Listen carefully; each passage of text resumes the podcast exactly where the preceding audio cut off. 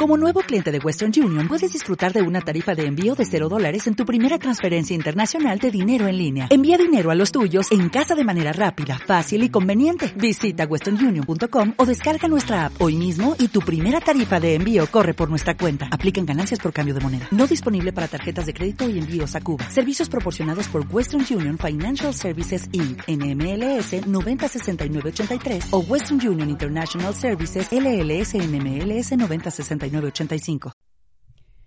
Hola de nuevo, muy buenos días. Me llena de alegría volver a estar aquí compartiendo este segundo podcast contigo.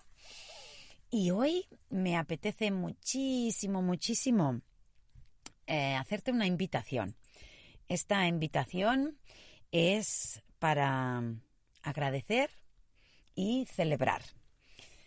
Eh, me gustaría comentarte un poquitito cómo, cómo empezó ¿no? todo, todo mi gran recorrido. Como un día tomé una gran decisión, ya hace mucho, mucho tiempo.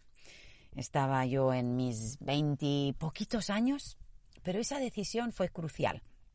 Esa decisión, junto con algunas otras que he ido tomando a lo largo de mi vida, no solo cambió mi vida, sino que permitió que yo pudiera convertirme en otra persona y realmente la, mujer, persona, madre que soy hoy, pues tiene mucho, mucho que ver ¿no? con, la decisión que, tomé entonces, con veintipocos años. Yo nací en 1971. De esa decisión ya van a ser casi 30 años, 20 largos. Y, y, tiene mucho que ver con esto, ¿no? Con agradecer y con celebrar y también con dónde ponemos el foco.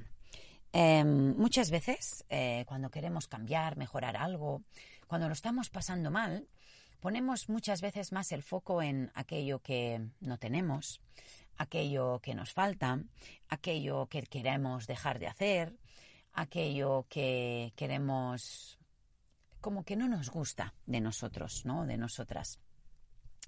En cambio, algo que a mí me ha ayudado muchísimo y que invito ¿no? a que tú también hagas y que he podido comprobar ¿no? en centenares de personas que, he acompañado, es precisamente cambiar esa mirada y poner el foco en lo que deseo fomentar. Me ayuda muchísimo más poner el foco en aquello que quiero un poquito más en mi vida y no tanto en lo que deseo eliminar. Te voy a poner un ejemplo con, con la alimentación que se va a entender mucho, ¿no? Nosotros en casa, por ejemplo, somos tres veganas y dos vegetarianos.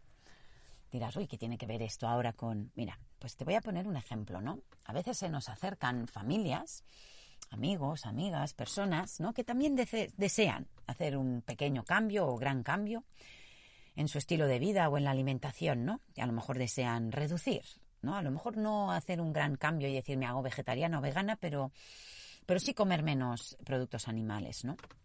Ay, ¿cómo hago para dejar de comer carne o dejar de comer pescado o, dejar los lácteos? ¿Cómo hago, no? Y, el foco está en, evitar hacer eso, ¿no? En dejar hacer eso. Entonces, el cuerpo empieza también a, resistirse, porque es algo que llevamos haciendo mucho tiempo. Y yo siempre digo que a lo que me resisto, persiste. Y lo que limito, invito. Entonces yo siempre he aconsejado introducir más de aquello que quieres en tu vida y aquello que no deseas tanto o que no te gusta o que deseas disminuir o eliminar, por, por su propio peso va disminuyendo y desapareciendo. Imaginémonos, ¿no? Que introducimos más proteínas vegetales en nuestra vida, ¿no? Más tofu, más saitán, más tempe, más legumbres, más semillas, más frutos secos. Si yo introduzco más proteínas vegetales, sin yo darme cuenta, la proteína animal va a disminuir, porque no puedo tomar doble dosis, ¿no? Es como o me tomo el filete o me tomo el pescadito o me tomo la proteína vegetal.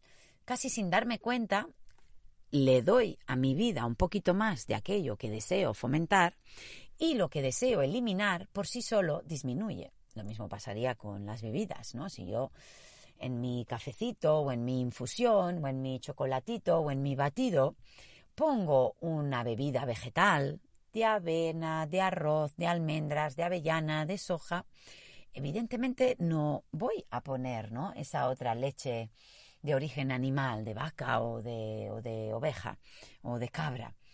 Entonces, lo mismo podemos estar aplicando en nuestra vida.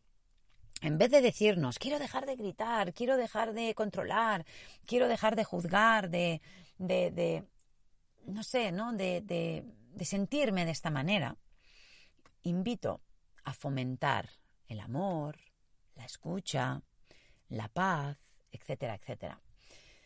Bueno, pues quiero mm, contarte esa decisión que tomé, ¿no? Con esos veintipocos años, que realmente me ayudó muchísimo a cambiar, crecer y transformarme, ¿no? Que fue una simple decisión, pero muy, muy decisiva, ¿no? Me acuerdo, ¿no? Perfectamente el día donde estaba, incluso la ropa que llevaba. Y simplemente me dije, tomé la decisión y me dije a mí misma, Ivonne, quiero ser mejor persona. Ivonne, quiero cambiar y mejorar. No me gustaba lo que pensaba, cómo era, cómo actuaba. Pero en vez de poner tanto el foco en quiero dejar de ser así, puse el foco en en qué tipo de persona deseaba convertirme. Yo sabía que podía llegar a ser mejor persona. Y puse el foco, ¿no? En ser más amorosa, más respetuosa. En, en vez de dejar de hacer cosas, todo aquello que yo deseaba fomentar. Ya os contaré algún día un poquitito, ¿no? Cómo, cómo, a qué desembocó ¿no? esa, esa gran decisión. Yo he tomado tres, cuatro decisiones muy decisivas eh, a lo largo de mi vida. Esa decisión hace ya casi 30 años, ¿no? Y hoy vengo a hacerte una propuesta, incluso un ejercicio de papel y boli, ¿no? ¿Qué es eso, no? Que pongas más el foco en lo que deseas fomentar. ¿Quieres ser más respetuosa?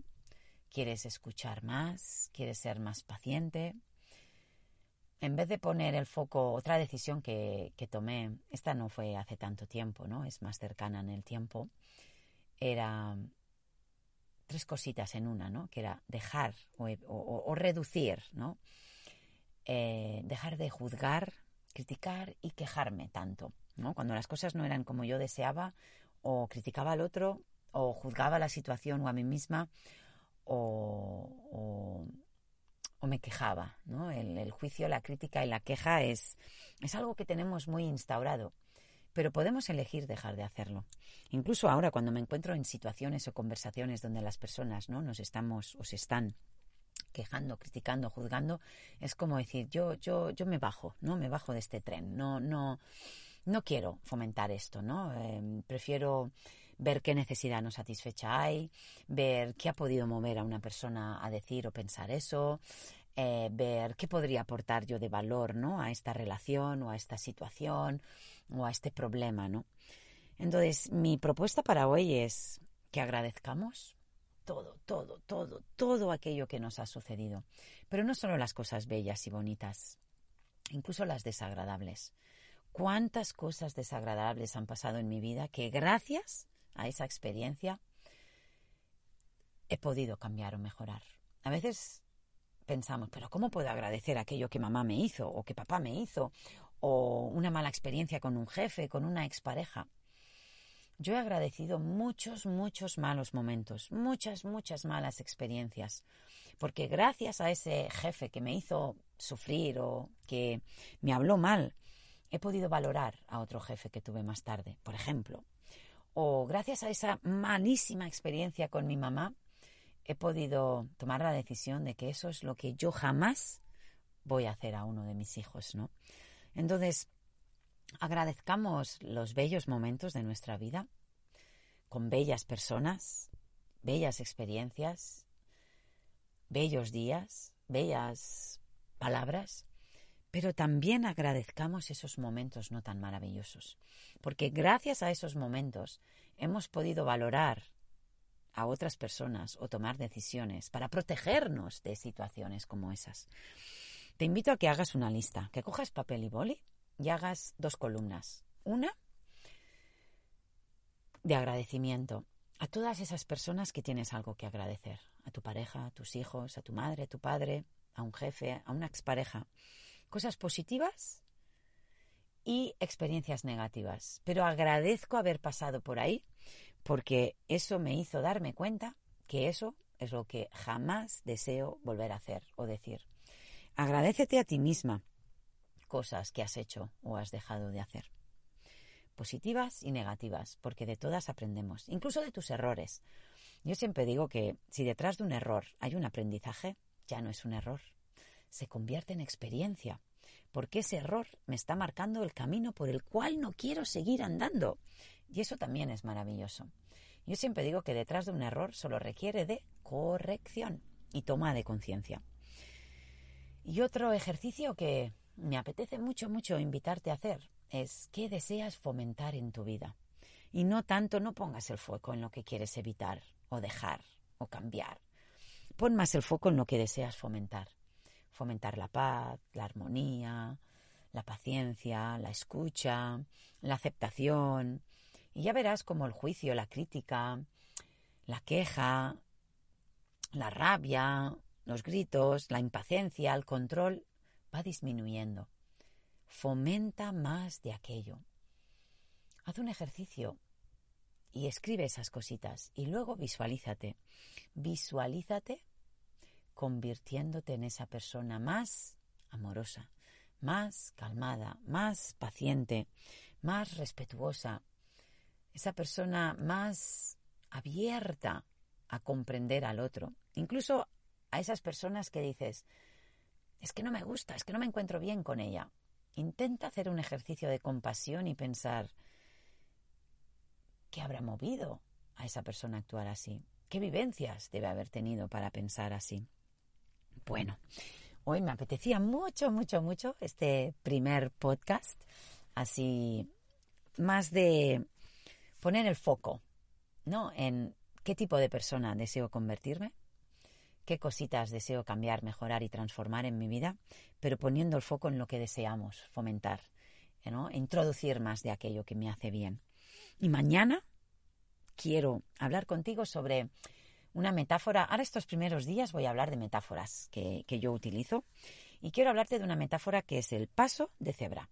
El paso de cebra que yo llamo de la conciencia, de la crianza consciente, de la educación consciente, de la toma de conciencia de todas aquellas cosas, ¿no? que, a lo mejor, pues eso, ¿no? Deseo fomentar o cambiar.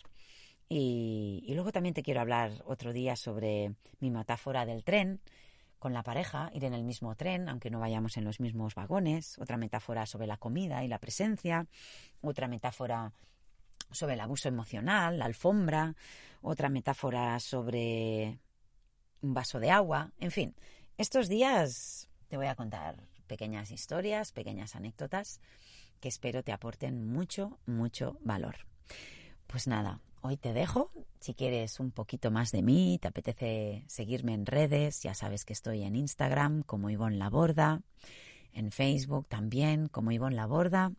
Y hoy también me apetece invitarte a, si no formas parte ya, a un grupo privado de Facebook donde también comparto muchas cositas íntimas, privadas, eh, que es un grupo privado puedes pedir acceso, ser la madre que nuestros hijos necesitan.